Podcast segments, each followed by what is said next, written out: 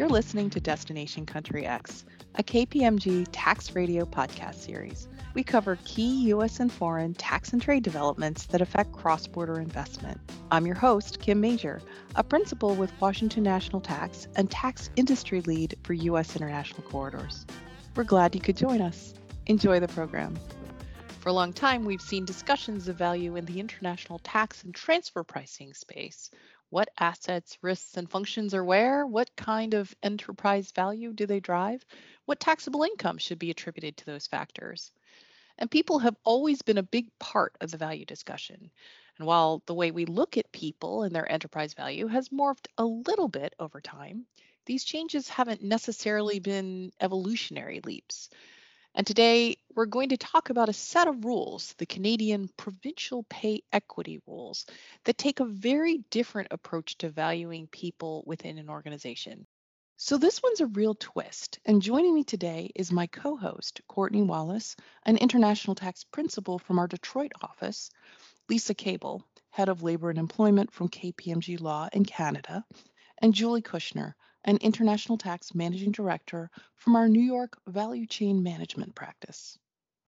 So, thank you, Kim, and thank you, ladies, for joining us. We've got an interesting discussion today, I know, and it's venturing a bit into the people space again. We've seen that in a couple of our previous episodes, one where we talked about Mexican labor reform and work from anywhere. And I think we're seeing more and more where the people issues and the tax issues are really coming together as we think about the functions.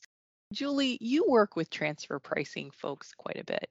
And in doing so, you'll benchmark value, including the value of people. Can you describe what factors you're taking into account? Yeah. So if you think about how we go about establishing an arm's length return for the various parts of the enterprise and what might be high value or more routine, we may do a value chain analysis. And through that, we would understand those functions, assets, and risks in the enterprise and also the value drivers of the business. And then we ask how the two align and where the value driving functions are located. It's very important to understand the value of the different roles and activities so that we can understand how to price them. We're also thinking about the value of jobs when we think about the tax implications of this workforce and employees in, in various locations. We would look at the activities housed in a particular legal entity and then think about doing a comparability analysis and doing benchmarking to assess what the appropriate return is, the arm's length return for those services is, and that's what that legal entity would earn. Great. So, Julie, what is DEMPE and, and how does that play into the tax analysis? DEMPE is really a substance requirement. The OECD said that we look to DEMPE functions and not just contractual rights to determine which entity is entitled to the profit associated with certain intangibles. So effectively, you're compensating the enterprise based on who undertakes the development, enhancement, maintenance, protection, and exploitation of intangibles. That's DEMPE. Okay, and this is only with respect to IP? The idea that came out of the OECD was focused on IP, but it has been more broadly applied to management level roles and important lo- roles within a, a company. These activities are what we in tax associated as high value activities. And the question is where in the enterprise do the responsibilities lie for each of these high value activities? Even in the beat scenarios over the last couple of years, we've been trying to look at what people are doing and then assign this high value, low value label to them based on what they do. I think that we have always looked to the people and more of their functions, like you said. But I think now there is very much an increased focus on the value associated with those functions. No more can we just say hey uh, we've got these group of people here's their comp i'm just going to have a straight cost plus associated with their comp costs. I really need to dig in a bit more and understand what they're doing and ascribe a value to the organization of the activities that they're doing. If you think about the GILTI rate and pulling QBI out a QBI return is just a routine return based on your capital assets there's no routine return at least from a GILTI perspective that is allocated to people. The routine return that is GILTI protected is all asset based. Isn't that weird? I would agree. It's interesting to see, right? The crux of the rules is really trying to get at that value and otherwise unlocking it, where we see the asset value maybe just being table stakes at the end of the day. Oh, that's a really good way to put that. Another way of thinking you've referenced the cost plus benchmarking of intercompany services. And in doing that, you're thinking about what they're doing or what they're labeled as doing. Do you care how much training? Do you care about characteristics? So, for sure, our analysis from a tax perspective is around roles and responsibilities.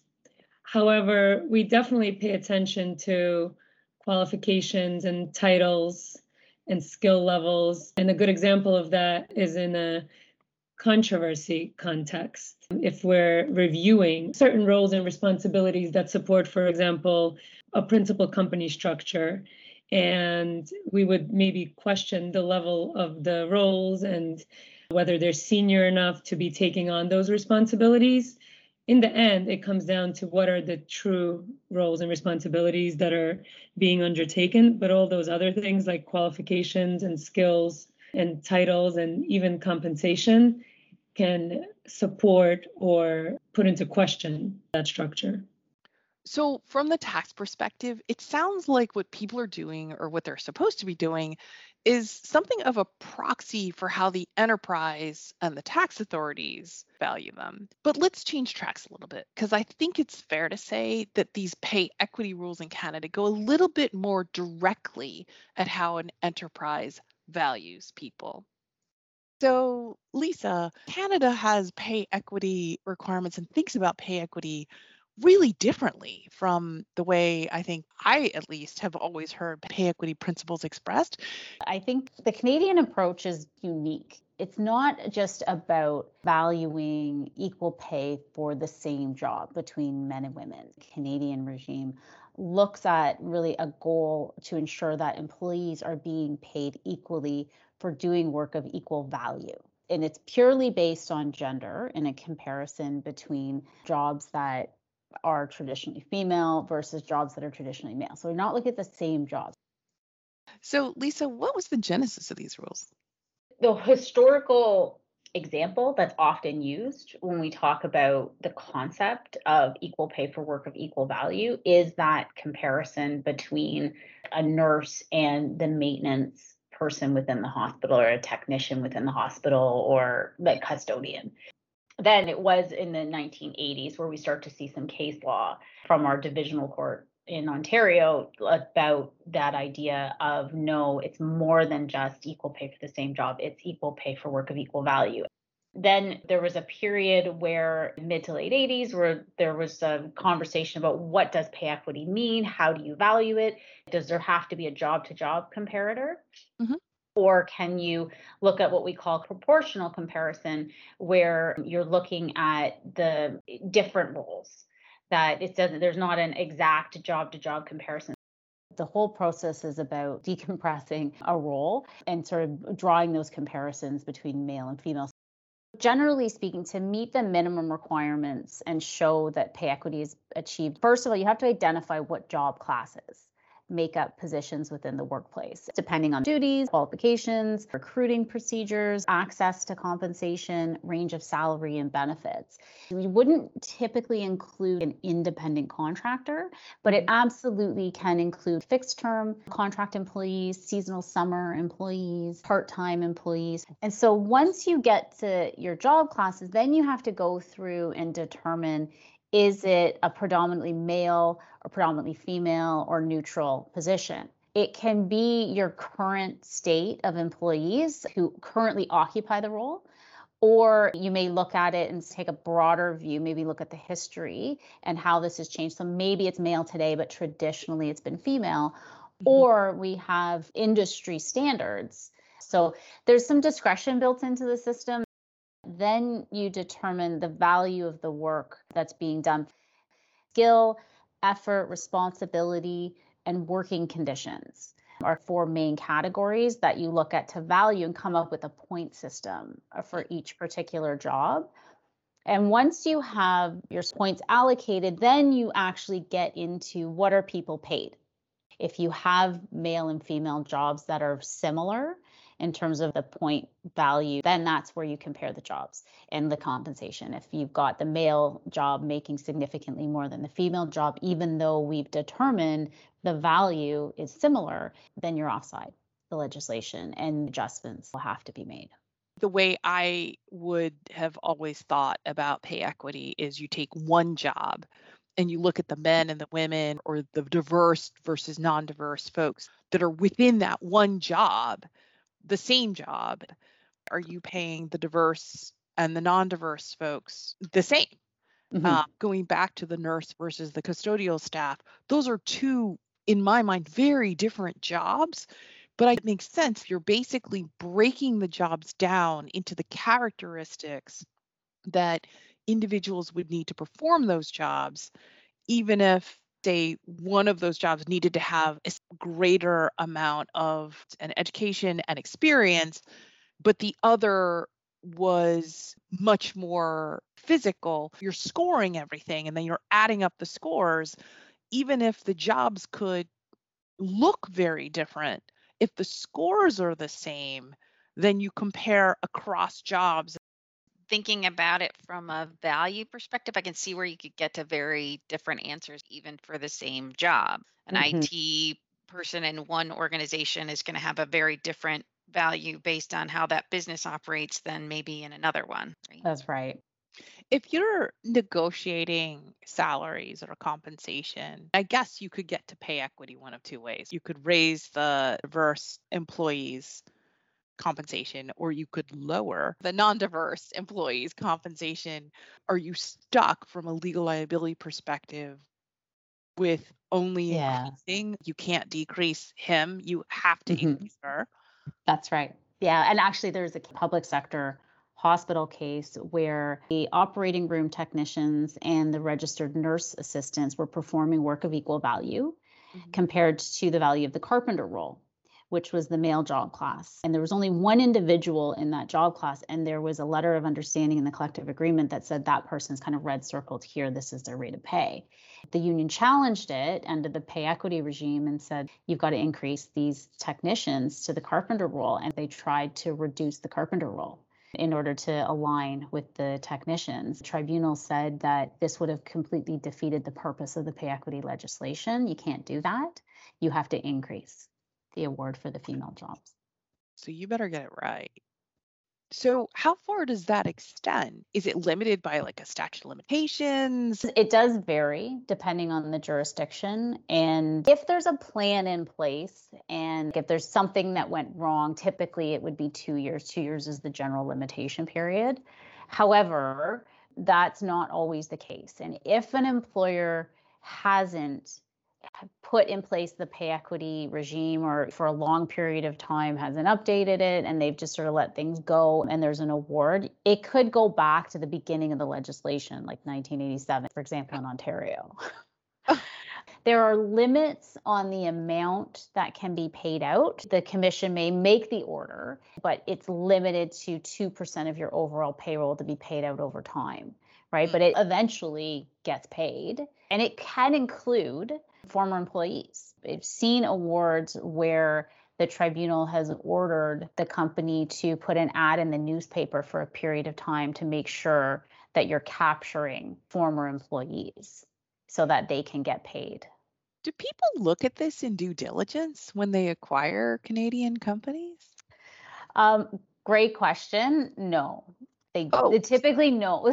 but they should. Okay, in, in, in my experience, okay, um, they should. If there's a significant restructuring, there is an obligation to look at your pay equity and see if you need to redo any of, of the assessment.